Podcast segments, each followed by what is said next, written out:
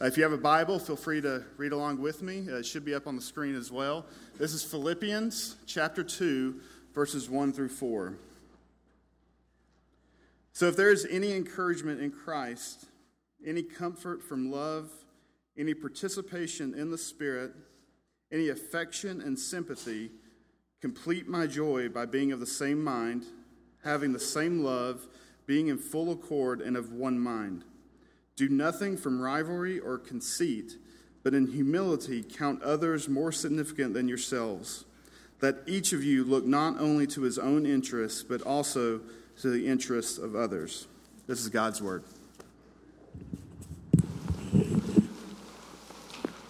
Good morning, church.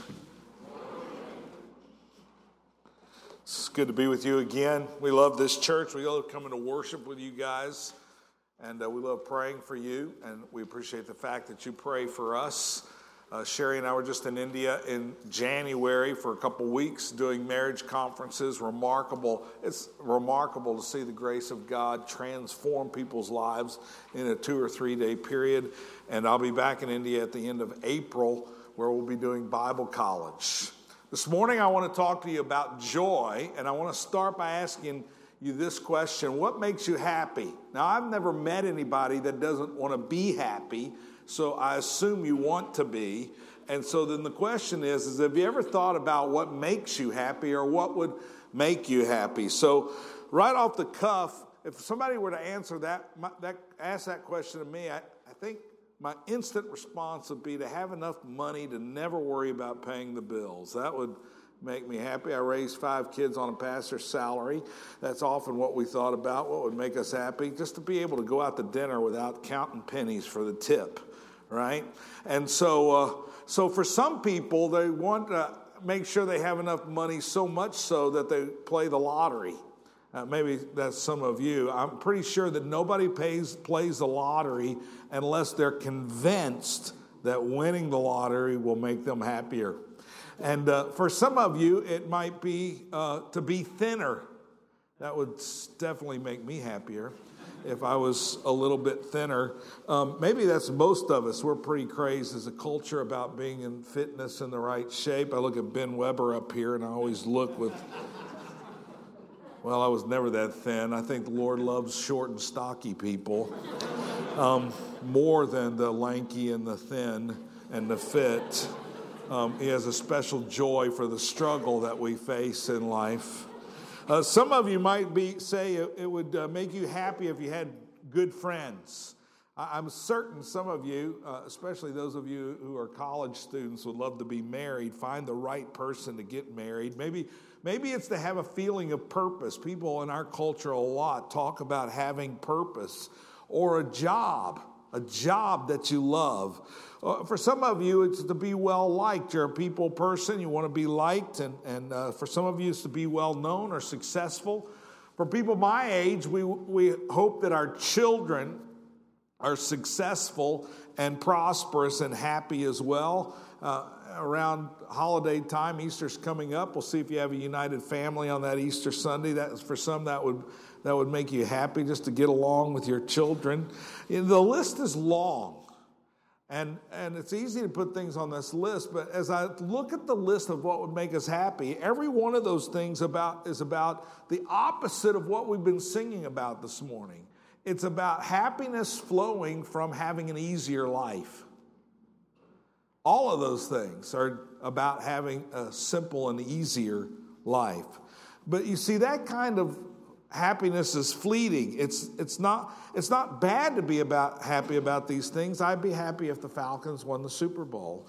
But, but it would only last, that only lasts until the next game, right? Because the next season comes and it's a whole new thing. See, happiness comes and goes because it's all circumstantial. What lasts is joy because joy doesn't come from our circumstances, joy comes from the Lord. Here's a definition of joy joy is the supernatural response of faith to the faithfulness of God who loves his children in Christ no matter what. Let me say it again. Joy is the supernatural response of faith to the faithfulness of God who loves his children in Christ no matter what. So, I want to show you three things this morning from this passage about joy, three aspects of the gospel that bring joy together.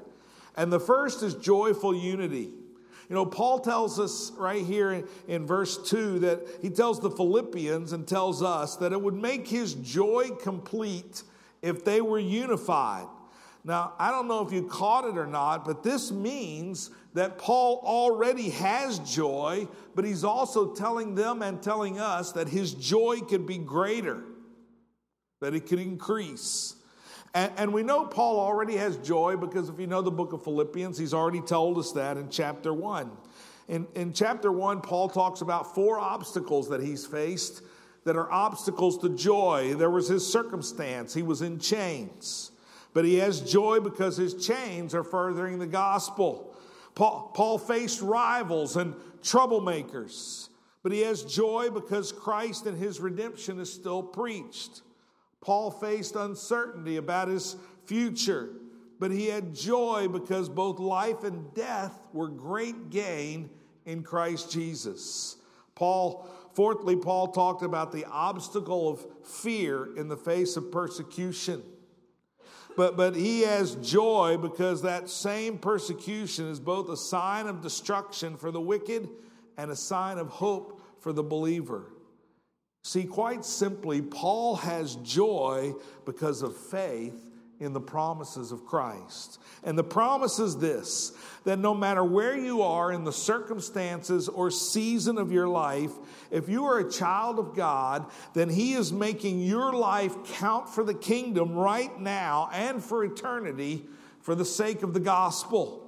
He will never leave you or forsake you. His promise to us is not good things after a season of bad things, it's better than that. His promise is that even in hard times, our lives are counting for the growth of the kingdom of God and the glory and the fame of the name of Jesus.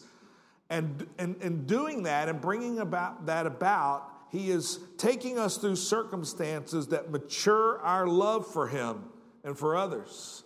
So if you're struggling in your circumstances, it's because the Lord's goal is to mature you in your love for Christ and your love for others. he's growing your faith. He's causing us, Paul says in, in 2 Corinthians 1, he's causing us to be a source of comfort to those who struggle. So when you're struggling, you know that God is at work in you to increase your love for others and your maturity in that love so that you can be a comfort to those who struggle. Now, that's pretty good. Amen. So, in the context of this encouragement from Paul to the Philippians, he says, Go ahead, make my day. Take this joy that I'm sharing with you in the gospel and make it complete. He says, Perfect my joy. How do we do that? Well, by being unified as a church. You see, adversity either brings you together or it drives you apart. And the Philippians are experiencing a lot of adversity. And that's why Paul is sharing his joy with them because he is experiencing the same struggles. Now, now he wants the Philippians to share their joy with him back by their being unified. And he mentions four aspects of unity, four pillars for staying together. First, he says, be like minded. Now, this is an attitude of agreement. It doesn't mean you'll always agree, but even when you disagree, your attitude is still unified. Now, you've noticed, haven't you, that we've been through a pretty tough and nasty presidential season, haven't we? And it hasn't ended, it's still continuing. I, have almost quit looking at Facebook other than to, to wish people a happy birthday because it's distressing to read what people are saying to each other. Pe- pe- people who would normally agree are condemning each other. Friends, enemies, it's, it's amazing to me how many people and how much people on the left and the right, how much we believe that policy opinions make you a moral or an immoral person that what you think the government should be doing decides your morality. And really, it's a reflection of our self righteousness that we can be righteous by thinking the right things and by having the right opinions about policy. It's so silly and it's foolish and self righteous to believe that you're on the side of angels. Isn't that the assumption?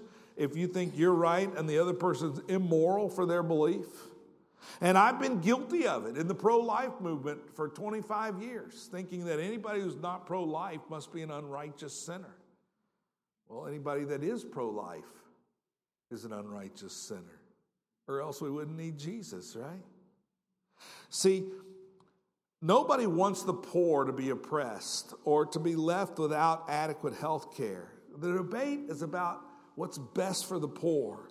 So you see, brothers and sisters can be like minded about the goal without agreeing on the policy. And we can love each other when we disagree. And in the church, you see this all the time. Churches and friendships are torn apart by the decisions that are made in a local church about worship music, uh, about programs, about how to use buildings, about whether to build more buildings, about whether there's enough parking, all kinds of things that people are working through. Rip churches apart because we think that's the key to righteousness is getting those right.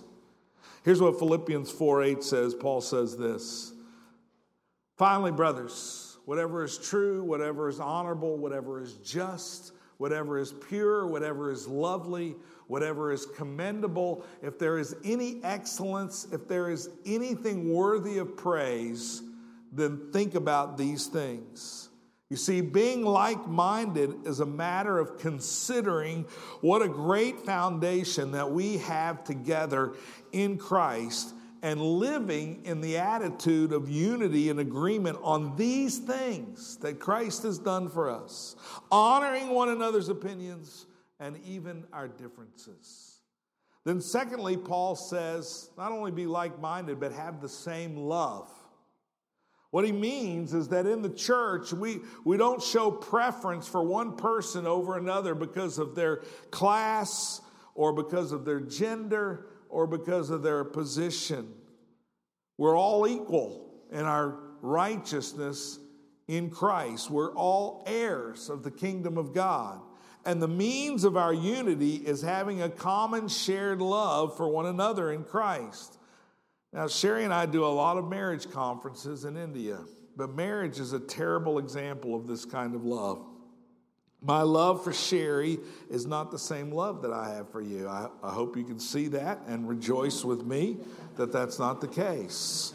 But among my brothers and sisters, I am to love you each the same, and you're to love each the same. So Paul says in Romans 12, be devoted to one another in brotherly love. Share with God's people who are, well, I was going to do the next verse. Share with God's people. Well, that didn't work either. Just take that off. Here's what I want you to hear Be devoted to one another in brotherly love. Share with God's people who are in need. Practice hospitality. You see, some people are more lovable than others. We always think we're the lovable one, right? Maybe you're not. You know, some people are easier to be around, they make you comfortable. Choosing their company over others is not love, it's your preference. Love is a mutual commitment to do good to each other, especially those in need.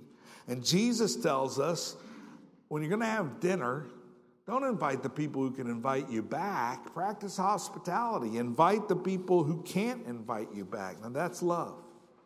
Thirdly, Paul says, be in one spirit, be one in spirit or, or of one accord. I think the ESV says, we're united together in Christ, and Paul is telling us to live like it. Objective truth is unity, so we want to live as the truth says we are, unified in Christ. Now, in this case, marriage is a great example. In marriage, God takes two people and makes them one for life. And the implications of that are obvious. Right away, you realize that the most important good in your marriage is what's good for both of you together. Not what's good for one partner at the expense of the other, not what's good for me. We don't possess the other person, we give ourselves away. And so, together in the church, we form the body of Christ. You see, we're each different. We have different gifts, we have different callings, we have different maturity level, levels, but together we are one body. So, here's Romans 12, verse 4. For as in one body we have many members, and the members do not all have the same function.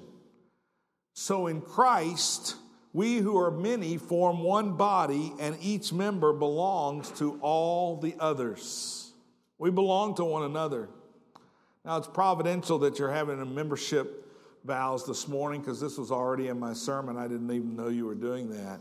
You know, it's become passe in the church to have membership. There, there's a growing movement in the Church of America not to have membership. And, you know, it's because it looks like it's old school, or, you know, one reason is it limits my freedom on Sunday. I need to be able to move about from church to church so I can hear the best preacher, or I can disappear when the pastor's not there. It, it, it doesn't seem to appeal to millennials to belong. It's, uh, it's, it's too, it, it's shortens my freedom, makes it smaller. But you see, church membership is an oath. We just witnessed that oath. First of all, it's a vow to receive grace from first one place, and that's from the Lord Jesus. And then, secondly, it's a vow to the Lord to love Him only with a full heart and to forsake all gods but Him. And then to, it's a vow to love my neighbor as myself. Now, that's huge. You see, membership in the local church is a vow to treat each other like family. And that means to hold each other accountable because Paul says we belong to one another. And you can't move in and out of a church and have that kind of accountability where you're loving one another because uh, you know, we, we're like. Uh, we're like porcupines at a dance. We bump into each other and it hurts.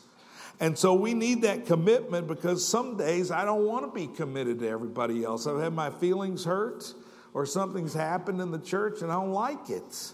And I need that vow. I need that reminder of that vow to love one another. And so I'm making, when I join the church, I'm making a vow that I'm going to promote you ahead of me. That's what membership vows really are.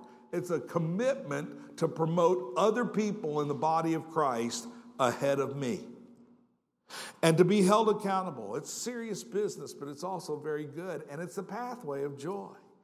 Fourthly, Paul says we are one in purpose. Again, we go back to the family. One of the biggest failures in parenting that I've witnessed over the years is that mom and dad are often not united in the purpose of their parenting, especially in the area of discipline.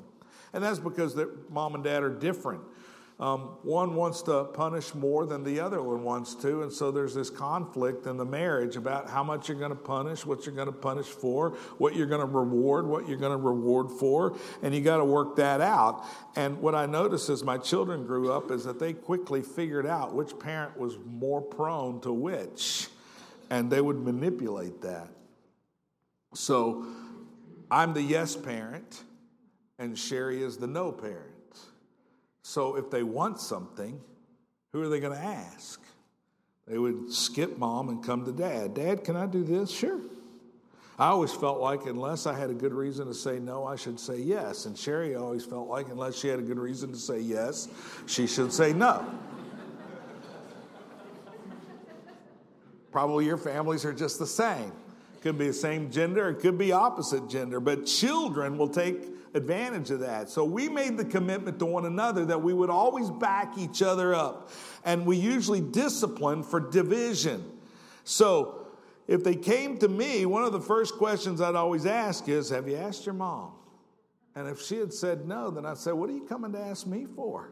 The answer is no. If mom says no, you better not ask me. And but Paul's not talking about the family here. He's talking about the church as a family. And then the church, beloved, our, our purpose is to bring glory to Christ and unity to the body. And how we treat each other is grounded in that reality.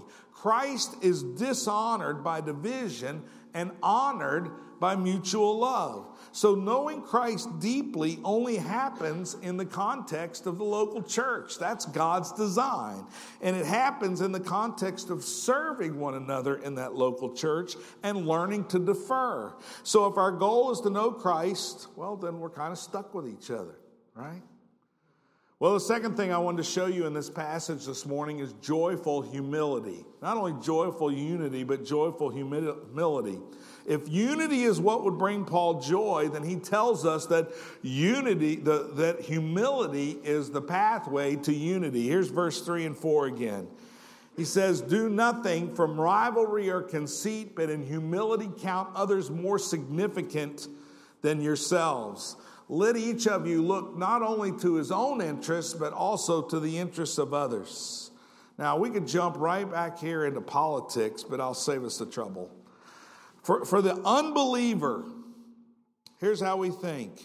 For the unbeliever, there is a clear and definite order of love me first, others second, and God last. And for unbelievers, there's a merit to that order. They think it's justified. They may not be aware that that's how they think, but many do. Me first, others second, if there's enough left over, and God, He's out there somewhere.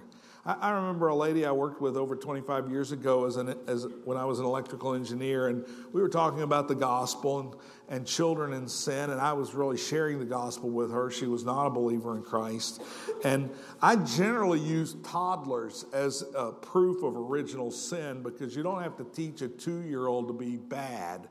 They're bad on their own. They're proof positive that we're born with a sinful nature. And so that's my normal argument. And yet, this lady was not having any of it. She was excusing the behavior of her toddlers and her own as, as well. And then she went on to make the point to me that God would never judge or punish sinners because he's too big for it to matter. He's just going to look away because nobody can touch him. But the implications of that are huge. That means his holiness is irrelevant.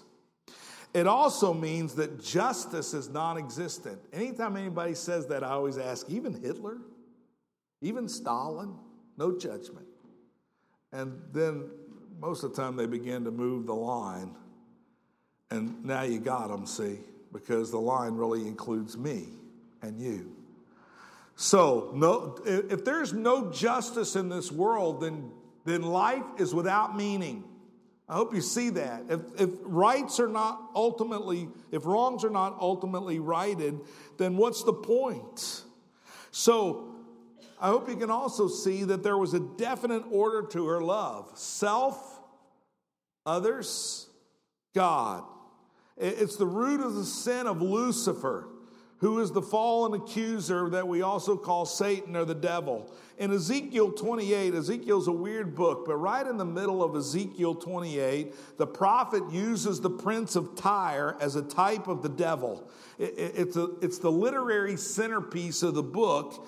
And the purpose of putting it right in the book is Ezekiel is making the point that what has brought the downfall of Jerusalem is pride. Now, here's the verse, it's up there.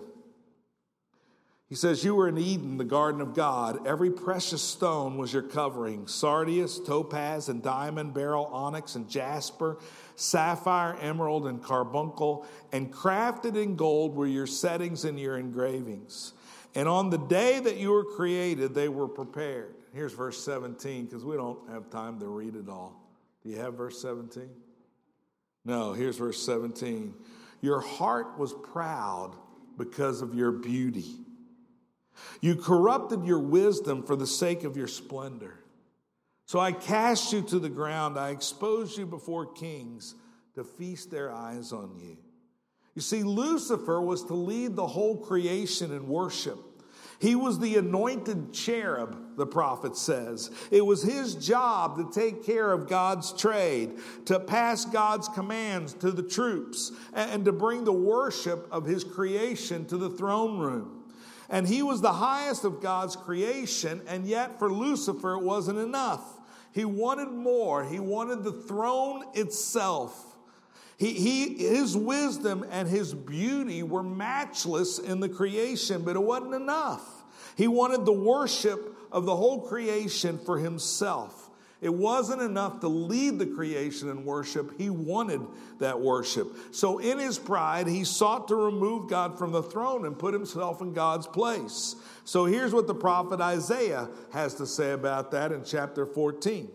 He says, How you have fallen from heaven, O morning star, son of dawn, how you are cut down to the ground, you who laid the, low, the nations low. You said in your heart, I will ascend to heaven. Above the stars of God, I will set my throne on high. I will sit on the mount of assembly in the far reaches of the north. I will ascend above the heights of the clouds. I will make myself like the Most High. And so, this pride, it brought instant judgment, and the anointed cherub became the chief enemy of God. And, beloved, his sins have come to us. When Adam and Eve decided to follow the serpent instead of God, they inherited his pride, and that inheritance has become our inheritance. And the root of all sin is pride. You see, pride looks at my beauty and it compares it to your ugliness. Pride looks at my intelligence and compares it to your stupidity. Pride looks at my ability and compares it to your incompetence. Pride looks at my accomplishments and compares it to your failures. Pride looks at my righteousness and compares it to your unrighteousness. Pride looks at my worthiness and compares it to your unworthiness. Pride looks at my wisdom and compares it to your foolishness, to my opinions and your idiocy. Pride looks at my children's success and compares it to your children's failures. Pride looks at my blessings and compares it to your hardships. And you want to know what, beloved? Pride even looks at the level of my hardships and considers that they're worse than yours. Pride and the desire to be God is so central to the kingdom of darkness that in the wilderness, Satan tempted Jesus with the thing that Satan most dearly wanted world dominance. And he assumed that Jesus was just like him and would take the offer. But you see, beloved, the roadmap of exaltation in the kingdom of God is humility. So Jesus took a pass because the way of the cross stood before him, not the way of world dominance. So here's what the Apostle Peter says in 1 Peter 5 and verse 5 and 6. He says, God opposes the proud. There it is at the bottom. God opposes the proud, but he gives grace to the humble. Verse 6. Humble yourselves, therefore, under the mighty hand of God, so that at the proper time he may exalt you. In the kingdom, exaltation comes through humility. Now, do you know what the key to advertising is and marketing? People go to college to learn this, and I'll just tell you in this one sentence, you can skip the degree. The key to marketing is self interest. That's what's manipulated by advertisers and marketers. If you don't need my product now, I'll make you so interested in it because I'll show how it'll improve your life and make you happier. And, and do you know, want to know why government giveaway programs always cost more than they put in the budget? Is because they attract more people than the, the policymakers ever thought because of self interest. You see, the, the flesh puts self first, others second, God last. And in the church, when we're religious, well, we'll change that order just a little me first, God second, others last. You see? So, the good news of the gospel is that God has redeemed us from this kind of narcissism and slavery to self so that we can put God first, others second, us last. But here's what's interesting in Christ, our slavery to self promotion and self rule is slain like a dragon, but our self interest never dies. We're still self interested. We are created in the image of God to be self interested.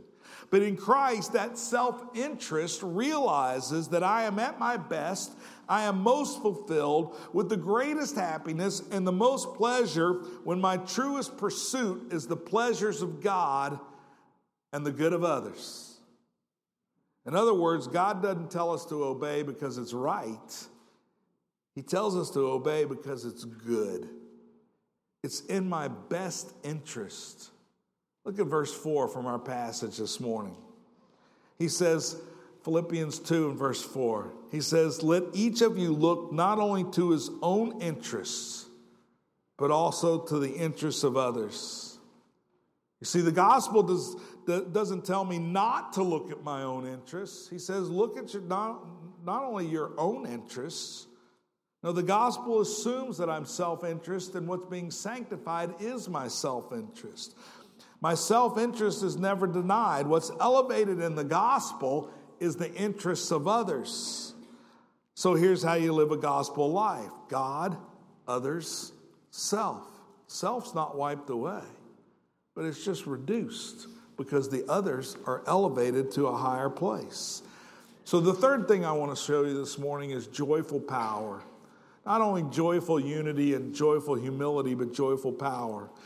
Now, I don't know about you, but I'm still struggling with selfishness. Am I the only one? I really like me first. Carol Hammerbeck lived down the street from me when I was growing up. My birthday is October 12th, 1960.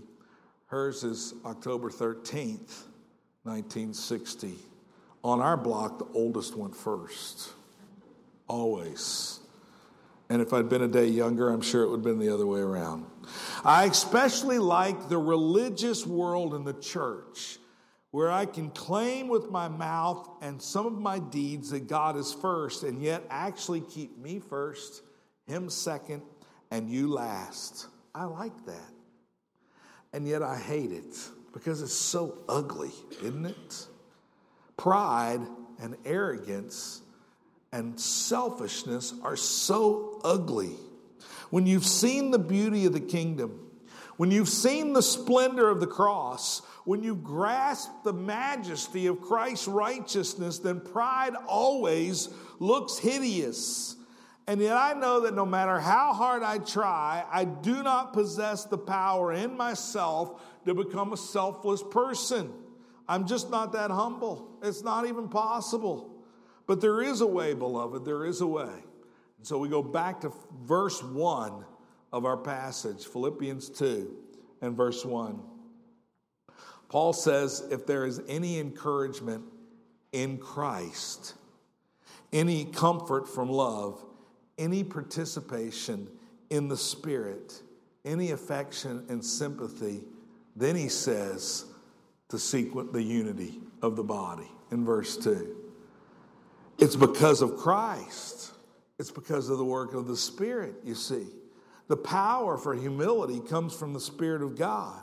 And whenever Satan whispers in my ear that I should seek myself and ignore others, whenever my flesh cries out and says, Jim, seek yourself first, don't listen to your wife or other people.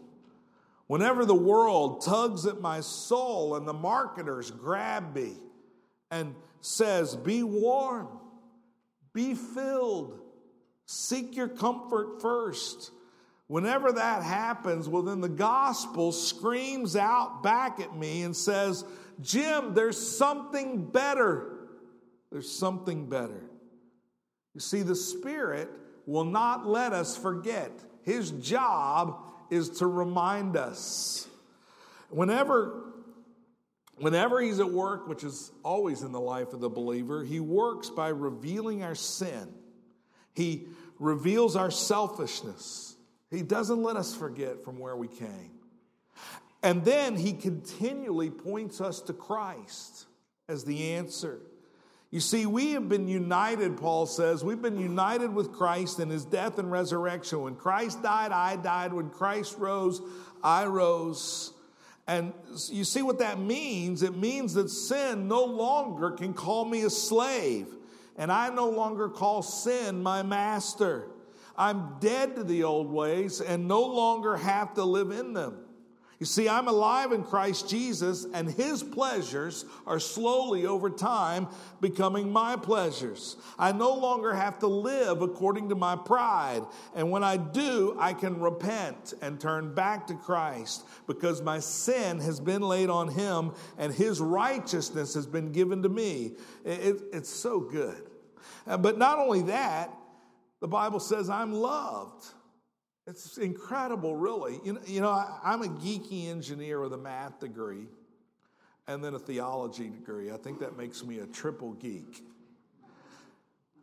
But my it means I analyze everything. My analytical tendencies, I can conceive of a judicial system that unites me to Christ, that imputes my sin to Him, and then His righteousness back to me. But you know, love is another thing altogether because the father sits behind the, the, the, on his royal throne. He sits, the, he's the judge, and he not only counts the son's righteousness in my place, but then he looks down over the bench and he says, Now, come home, be my son. Come home and be my daughter. It, it's astounding. The world says, Look at what your friends are becoming. Love them for their potential. Look, look, they're beautiful on the inside if you'll really look through the dross. But you see, the gospel will have none of that. The gospel's not interested in your authenticity. God loves us when we're ugly. That's what the gospel says. He sent his son to die for us while we were still sinners. That's the definition of love, the Bible says. He loves even his enemies, sending the rain in due season. His love is not about our potential, but about his character. And he gives us the gift of faith, not because of what we might have become, but because we're so ugly without it. And so our love in the body, you see, is the same way. We love each other in ugliness. That's the way it's set up. Not because it's easy to love, but because everybody we're trying to love is as ugly as us. Because that's the way God loves us, not to change us or to get something from us, but because He's love and He shares Himself with us in His glory. And then you see, Paul reminds us of our deep fellowship with the Spirit here. We've been given the Holy Spirit, who's a down payment guaranteeing our inheritance in the kingdom, so that Jesus can say, I no longer call you servants, I call you friends. You see, there's no one like our God, no God like the Ancient of Days, who makes us his children and shares his glory with us. We have been united in Christ and we've been invited into the fellowship of the eternal love of the Trinity, and His love overflows into the body so that we can love each other.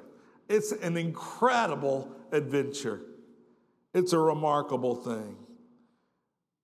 And the Apostle John says that he wants to make our joy complete by reminding us of that, that we're invited into the fellowship of the Trinity. It's so good. But there is bad news, I'm afraid. The bad news is that in spite of the fact that you have been united with Christ, well, you can still choose to live according to the flesh. That option is always there. You don't have to, but you can. You can still continue to put self first. You can ignore the whisperings, warnings, and adventure of the Spirit. You can participate in the church, in the local church, as a member, as a religious person, in such a way that your words are right and your heart is wrong. You can do that. You can use the Bible to justify your pride, your principles, and your unbelief and your right opinions on Facebook. And you can sound righteous while you do it. I know this because I do it. Because parents do this all the time. You know, you, we, we say things like, You make me so mad. So we immediately blame shift the problem of our anger onto our children, right? And we look righteous while we're doing it. But if you live like that, you won't grow. Not in Christ. You won't experience real love for one another in the body, nor will you have lasting joy, and you'll just be another religious icon in the community, transforming nothing and no one. That's the result. And the greater danger is that you're really lost and you don't know it. But there is good news, beloved. It's incredible good news. Jesus says, Behold, I make all things new. The good news of the gospel is that Jesus died for our sins, especially the sin of pride, arrogance, and me first. And he rose from the dead to break that pride, to give us a new life and real power that seeks the interests of others and glories in the pleasures of God by imitating our servant King Jesus. And he gives us the reward of joy. So I invite you today to put your trust in Him, to renew your trust in Him, to repent of your self interest, and to look to your real self interest to repent of your selfish interest by looking to your real self interest, by renewing your faith in Christ, so that the order in your life will be God, others, and me. You know, over 30 years of church leadership, I've had so many folks that have been in my office or in my home or I've visited in their home who are struggling greatly with anger, with their marriage, with their kids, with depression, with no joy, with assurance issues, emotional insecurity, with addictions, with deep sin habits. And each time I visited, here's what I do I listen for unbelief. I ask them what's going on and I listen. And I listen for unbelief because there always is, you see. Not unbelief about whether Jesus is real or not, but unbelief about the power of God to extend and to actually make us new and to give us joy. You see, the angry man can't see past his frustration. The woman in the troubled marriage can't see beyond her fear. The addict, well, he can't see any other way to deal with life. No hope. You see, it's always something. And so I listen for that unbelief, and then I bring out the ointment. It's the anti unbelief cream. And it's right here in verse 1, you see. We are united with Christ. That is the key. That is the thing. That is the joy. No one can change that in your life. Nothing can take away the love of God for you. Nothing. No one.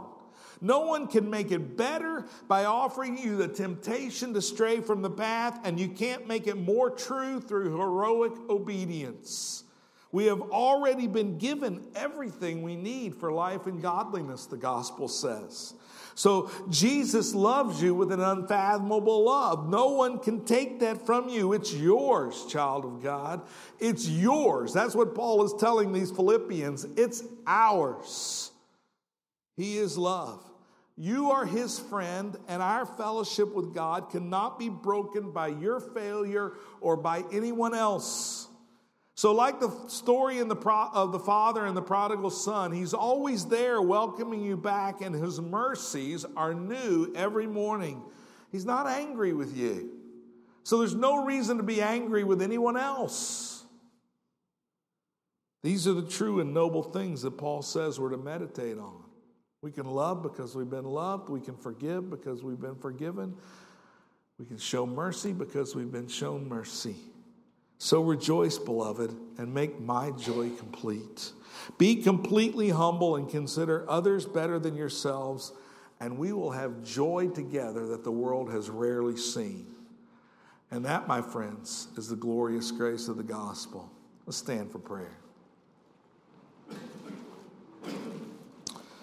Our Father, we thank you that we have been united with Christ. In our despair and desperation, while we're still ugly, Lord, you take us and make us your own. It's incredible, Lord, and we, we love you for it. We thank you that we get to receive grace from you and the joy that is ours in Christ Jesus. And we pray that you would drive the realities of the gospel deeply home to us as your children so that we would live as adopted sons instead of as orphans. And that the chief place we would do that is in our marriage, but then even more so united as families and as members of the body together. That you might work your joy deeply within us so that we might say, God, others, and me. Would you do that for your glory and name's sake? And for our joy. We pray that you would in Jesus' name. And all God's people said, Amen.